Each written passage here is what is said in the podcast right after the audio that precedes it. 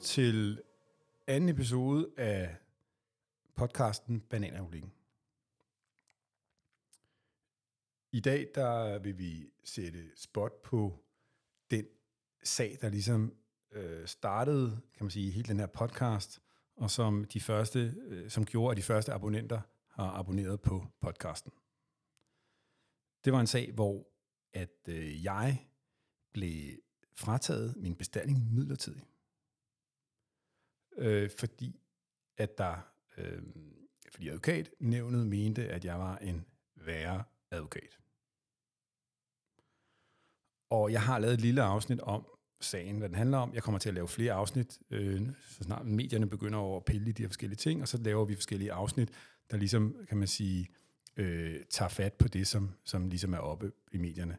Men det, jeg gerne vil tage fat på i den her afsnit 2, det er det forhold, at da jeg ligesom blev forholdt den her, øh, øh, den her afgørelse fra advokatnævnet, hvor de tager min bestilling midlertidigt i cirka fire uger, der sagde jeg, øh, at det her, det var helt sikkert, fordi at øh, jeg havde taget formanden for advokatsamfundet i nogle ulovligheder. Og jeg havde jo så troet, at når jeg sagde det, at så ville journalisterne ligesom undersøge, hvad er det for noget, og hvad, hvad, hvad, hvad der skete, og hvad har han gjort. Men det var der ikke rigtig nogen interesse for. Der var ligesom kun en interesse i, at jeg var en hver en, og man havde taget bestillingen for mig, og så havde man selvfølgelig spurgt advokatsamfundets formand, hvad siger du til den her anklage for Eduardo? Og han sagde, der er ikke noget at komme efter. Og så fulgte man ikke op på, det. Og det jeg så gerne ville i den her helt korte øh, podcast, kan man sige, det var ligesom at uddybe øh, den her øh, det ret hårde synspunkt, jeg jo kommer med, når jeg siger, at jeg har taget advokatrådets formand i ulovligheder. Og det hele, hvis man skal starte kronologisk, så starter det hele for mange år tilbage, hvor jeg øh, har en sag, som øh, handler om en, øh, en datter, der er blevet seksuelt misbrugt af hendes far. Og jeg er advokat for datteren, og en øh, sådan halvprominent advokat fra Aarhus, Christian Bachmann, han er advokat for faren, altså ham, der har begået incest. Og i princippet så har vi ikke nogen sag imod hinanden, fordi det, jeg har for datteren, det er en skattesag. Og det er sådan en ret speciel skattesag, fordi øh, faren var ekstremt velhavende, og havde lavet sådan en koncern, hvor at øh, blandt andet de her øh, datteren var medejer af koncernen. Og så havde faren, som var en værre en, altså ikke bare med det her incest, men der var alt muligt andet, øh, han havde handlet en meget dyr båd, en jagt, fra et selskab, og jeg kan ikke huske, om det var til ham selv eller til et andet selskab. Et eller andet. Det var handlet til en alt for lav pris, som jeg husker det. var enten lavt eller høj, men i hvert fald var det sådan, at så udløste det noget, der hedder maskeret udbytte. Og hvad er maskeret udbytte? Vi kender måske almindelig udbytte, når vi har aktier øh, Øh, i nogle selskaber, det er der i hvert fald nogle mennesker, der har, så hvert år, så kan der komme noget udbytte, fordi man holder en generalforsamling, så får man nogle penge. Men skatterettigt arbejder man også med noget, der hedder maskeret udbytte. Man kan godt få penge ud af et selskab, uden at have afholdt en generalforsamling. For eksempel, hvis man køber noget af et selskab alt for billigt, så har man jo i realiteten fået nogle penge ud af det selskab, fordi man har købt for eksempel en båd alt for billigt. Og så siger man, den, mere, den gave, man har fået der, eller det, fordi man har købt det for billigt, det er maskeret udbytte. Og det var det, faren havde gjort. Han havde handlet den her båd, som jeg husker det, alt for billigt, og derfor så, så skulle der øh, ske beskatning af maskeret udbytte. Og så kan man spørge sig selv, hvad har det betydning for den her datter? Jamen det har betydning, fordi datteren var medejer af den her koncern. Og sådan som reglerne var, så siger man, når der bliver maskeret beskatning af maskeret udbytte, så beskatter vi dem, der aktionerer i selskaberne. Og der, der, datteren var aktionær. Hun havde aldrig fået noget som helst at vide om den her båd. Hun fik ingen penge ud af det. Hun fik ikke lov til at sejle i den. Hun havde, ville jo heller ikke se sin far, fordi at han havde begået det her incest. Øh, men skattemyndigheden sagde, at du bliver lige beskattet med den procentdel, som du ejer det her selskab. Super uretfærdig afgørelse. Og så kom jeg, Supermand, og skulle indbringe for domstolene. Og øh, det var faktisk nok øh, Øh, Danmarks rekord i at få afgjort en sag hurtigst muligt. Jeg tror, den blev afgjort på tre uger, øh, da vi indbragt for domstolene. Det øh, tror jeg ikke, der er mange, der har prøvet. Øhm, men det er ikke, fordi vi skal snakke så meget om øh, øh, den her supermand, men det, der var vigtigt her, det var, at undervejs i det forløb, der skulle vi have nogle oplysninger. Vi skulle have nogle oplysninger, som farens advokat måske havde. Og jeg tror, faren var flygtet til Asien, eller et eller andet, og var helt langt væk over alle bjerge, og der var nogle oplysninger, som vi måske kunne bruge i datterens sag for at ligesom bevise blandt andet den her incest, fordi skattesagen handlede jo lidt om, at hun har ikke fået noget ud af det her maskerede udbytte. Hun, har, hun kan faktisk ikke lide faren. Det var ikke, der var ikke et gave, et, et traditionelt, kan du sige, gave, et gavekreds, fordi at familien ligesom havde slået hånden af hinanden, fordi der var begået de her strafbare forhold. Han havde også været i fængsel. Øhm, rigtig hyggelig sag. Og det skulle vi så bevise. Og så rækker vi så ud til den her advokat, ham Christian Bachmann, der sidder i Aarhus. På det tidspunkt var han formand for Danske Advokaters Skatteudvalg. Så han var sgu en ret prominent skatteadvokat. Man skal ikke tage forskud på glæderne. Vi, altså det, der så sker, det er, at vi rækker ud til ham her, Christian Bachmann, fordi vi har brug for nogle oplysninger for at hjælpe, for at hjælpe datteren, og vi hører ikke fra ham. Men så sker der det, at øh, moren via omveje bliver kontaktet af ham her, Christian Bachmann, med henblik på, om han ikke lige skulle overtage den her sag for datteren. Og det er det, man i advokatsprog kalder klientfiskeri. Altså man prøver at skaffe en ny klient. Og det må man ikke. Øh, I hvert fald på det tidspunkt måtte man det slet ikke. Reglerne blev blødt lidt op, men man må det ikke i forbrugerforhold. Man må ikke fiske andre klienter hos andre advokater. Det er forbudt. Vi skal opføre os ordentligt, vi skal opføre os etisk, og det forbrød han sig så ham her, øh, Christian Bachmann, der jo var en prominent skatteadvokat i Aarhus. Og, og så spurgte familien, hvad, hvad, hvad skal vi gøre med det? Så sagde jeg, det, nu skal vi lige have afgjort den her sag, øh, og så må vi kigge på det bagefter. Og så var det jo så, at den her sag blev afgjort mirakuløst hurtigt på tre uger, og så var det, at vi ligesom kunne følge op på den her klientfiskeri. Og det var første gang, jeg ligesom skulle overveje, om jeg ville klage over en kollega. Det havde jeg aldrig gjort før, og jeg kan huske, at jeg brugte rigtig lang tid på at overveje det, fordi det er et relativt grænseoverskridende øh, træk at klage over en kollega. Og egentlig så, øh, så kan du selvfølgelig gøre det, hvis du øh, personligt har noget fnider og fnader med en eller anden, eller at det bliver rigtig meget brugt, når folk ikke betaler regninger, skal jeg lige huske at sige. Det, er, det, er, det, det tror jeg er nok der, hvor advokater klager mest. Hvis de ikke vil betale en regning, så siger de, så klager jeg også bare til advokatnævnet som sådan en form for trussel. Men det var ikke det, der ligesom øh, martrede min, øh, kan man sige, min etik. Det var egentlig mere, altså, var det, hvor, hvor, hvor brøden lidt kar var han? Altså, var det her noget, han havde gjort før? Fordi så ville jeg egentlig gerne sætte en stopper, for det var sådan en ret klar sag. Og så kunne jeg godt bruge lidt tid på det. Og det var ikke noget, jeg fik penge for, skal man lige huske at sige. Og øh, så ringede jeg lidt rundt til de, han, havde, han, han var sådan lidt afsluttet bold, han havde været en masse firmaer, og så ringede jeg lidt rundt til de gamle firmaer, for ligesom at stikke en, en, en føler ud, om han var sådan et brøden karlej. Og der kan man sige, at advokatbranchen er jo en super øh, diskret branche, så det er ikke fordi øh, folk går ud og siger, nu skal du høre, han er en værre en. Men øh, den måde, man siger tingene på, øh, øh, indikerede meget klart, at det, det overraskede ikke de her tidligere øh, samarbejdspartnere, har haft, at han var blevet taget med bukserne nede i den her øh, sag. Og så valgte jeg simpelthen at tage en for holdet, og sige, jamen altså, det er altså en, vi har med en mønster, øh, overtræder af de her regler at gøre. Øh, ja, det er bedre for ham stoppet, fordi så vil han holde op med at gøre det i efterfølgende sager, fordi så snart du har fået en bøde af advokaten, når du så gør det igen, jamen så øh, dobler man op og dobler op og dobler op, og så er der i hvert fald en vis form, skulle det gerne have en vis form for præventiv effekt. Så jeg valgte at tage en for holdet og indbringe ham. Øh, øh, og øh, det gjorde vi så.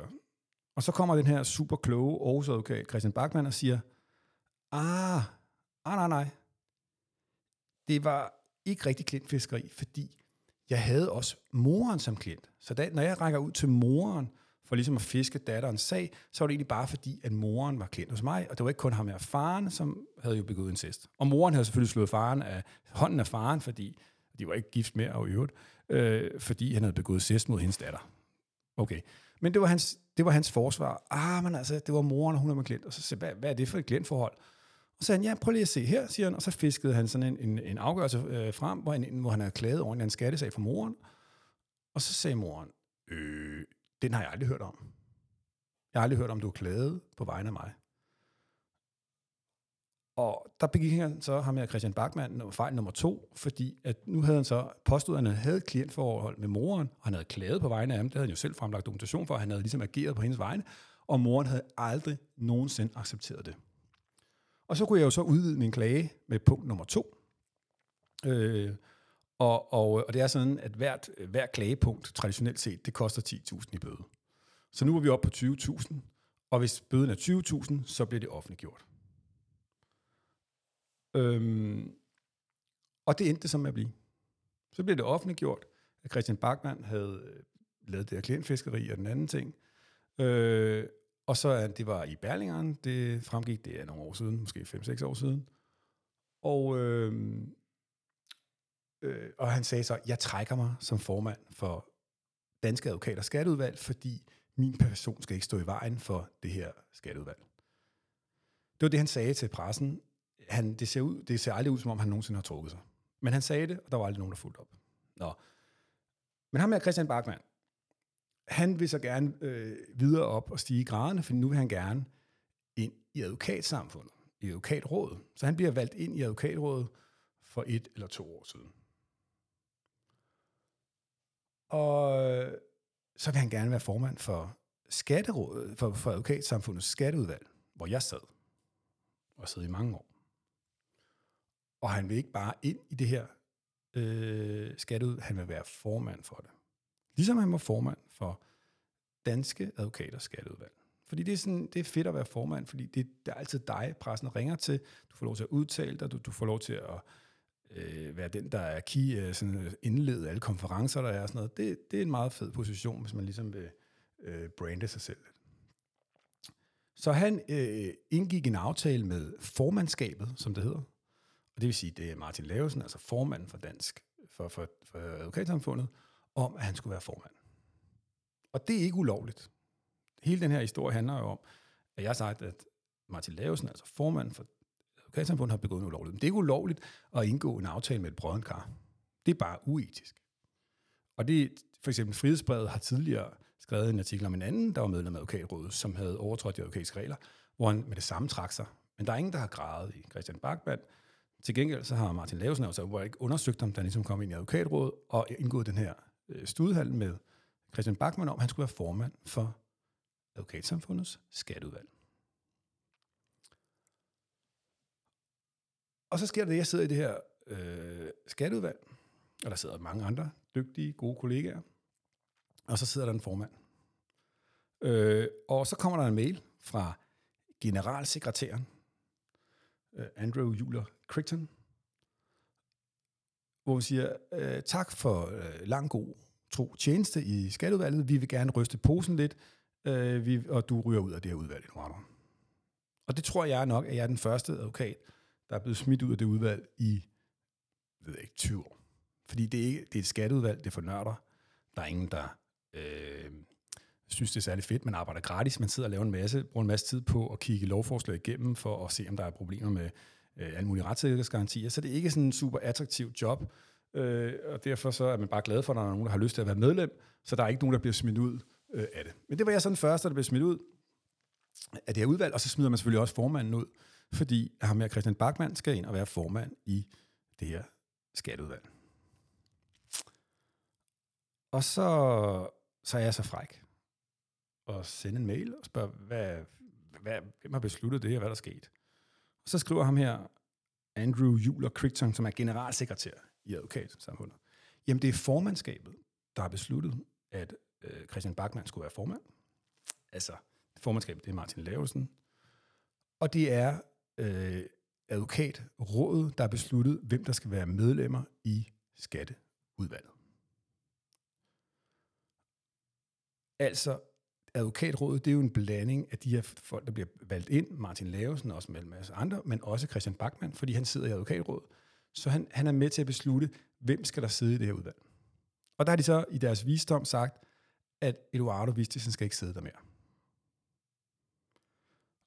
Og i den beslutning, den er altså truffet af blandt andet Martin Lavesen og Christian Bachmann. Og Christian Bachmann, han er inhabil, fordi at vi har haft den her beef, den her rant, hvad vi skal kalde det, at, vi, øh, at jeg jo fik ham dømt, øh, og derfor så kunne man øh, måske mistænke øh, vedkommende for, at han ikke vil have, at jeg sidder i det udvalg, i hvert fald uanset hvad, så er han inhabil. uanset om det var det, han ønskede eller ej. Det er bare, man har sådan en objektiv målestok, hvor man siger, man kan ikke have en person, som, hvor der er så meget beef mellem de to, til at være med til at tage en træffende beslutning. Så den beslutning, man træffede af advokatrådet om at smide mig ud, den er ulovlig, fordi der foreligger inhabilitet. Og den har Martin Lavesen deltaget i, altså formand for advokatsamfundet. Og det er ulovligt. Og det var den ulovlighed, som jeg gerne vil påpege over for øh, ham her, Martin Lavsen, som han ikke gad at høre på, og som jeg påstår er grunden til, at jeg ligesom bagefter er blevet ramt af det her. Og det er ikke bare, fordi jeg har en sølvpapirshat på og, påstår, og siger, sådan er det. Nej, det er fordi, fordi reglerne beskytter mig faktisk. Fordi lige omkring, da jeg så vil øh, whistleblow det her til formanden for advokatsamfundet, altså Martin Lavesen, siger, der er et problem, der, der er en ulovlig beslutning, jeg har truffet, der kom der nogle regler fra EU, whistleblower-loven, baseret på et whistleblower-direktiv, som beskytter sådan nogen som mig, der pipper op og siger, der er noget galt. Og man får en sindssygt stærk beskyttelse, når man pipper op. Og det er meningen, fordi tænk nu, hvis det er rigtigt, det jeg siger. Tænk nu, at det var fordi, jeg, jeg pipede op, at jeg så har mistet min bestilling nu i fire uger. Tænk nu, hvis det var det. Og derfor så den beskyttelse, man har i whistleblower-direktivet, hvis man overholder nogle regler, og det er ret simpelt, man skal kunne bevise, at man har whistleblowet, det kan jeg for eksempel, øh, så vender man simpelthen bevisbyrden om. Så siger man, alle ulemper, du bliver udsat for at den her organisation, hvor du har en, en relation, en erhvervsmæssig relation. Det behøver ikke at være, at du har været ansat. Det kan også være, at du er, øh, øh kan man sige, en, en form for konsulent hos den. Men alle de Øh, øh, øh, kan man sige, repræsalier, du bliver udsat for, for eksempel at miste din bestilling, som er jo ret vildt, der er det sådan, at advokatsamfundet, altså dem, der har, dem, du har whistleblowet imod, de har bevisbyrden for, at det, de har lavet, det er helt squeaky clean, altså helt i orden. Og det er derfor, jeg kan stille mig op og sige i dag, jamen, rent teknisk i forhold til det her whistleblower, whistleblower-loven, der er det sådan, at det er dem, der skal bevise, at jeg, at, de, at, hvad hedder det, at jeg, at der, det, det, det 100% i orden, at jeg skulle miste min bestilling. Og det er relativt let, det vi kunne høre i de næste podcast, hvorfor at der er så mange huller i osten på det her, at man tror, det er løgn.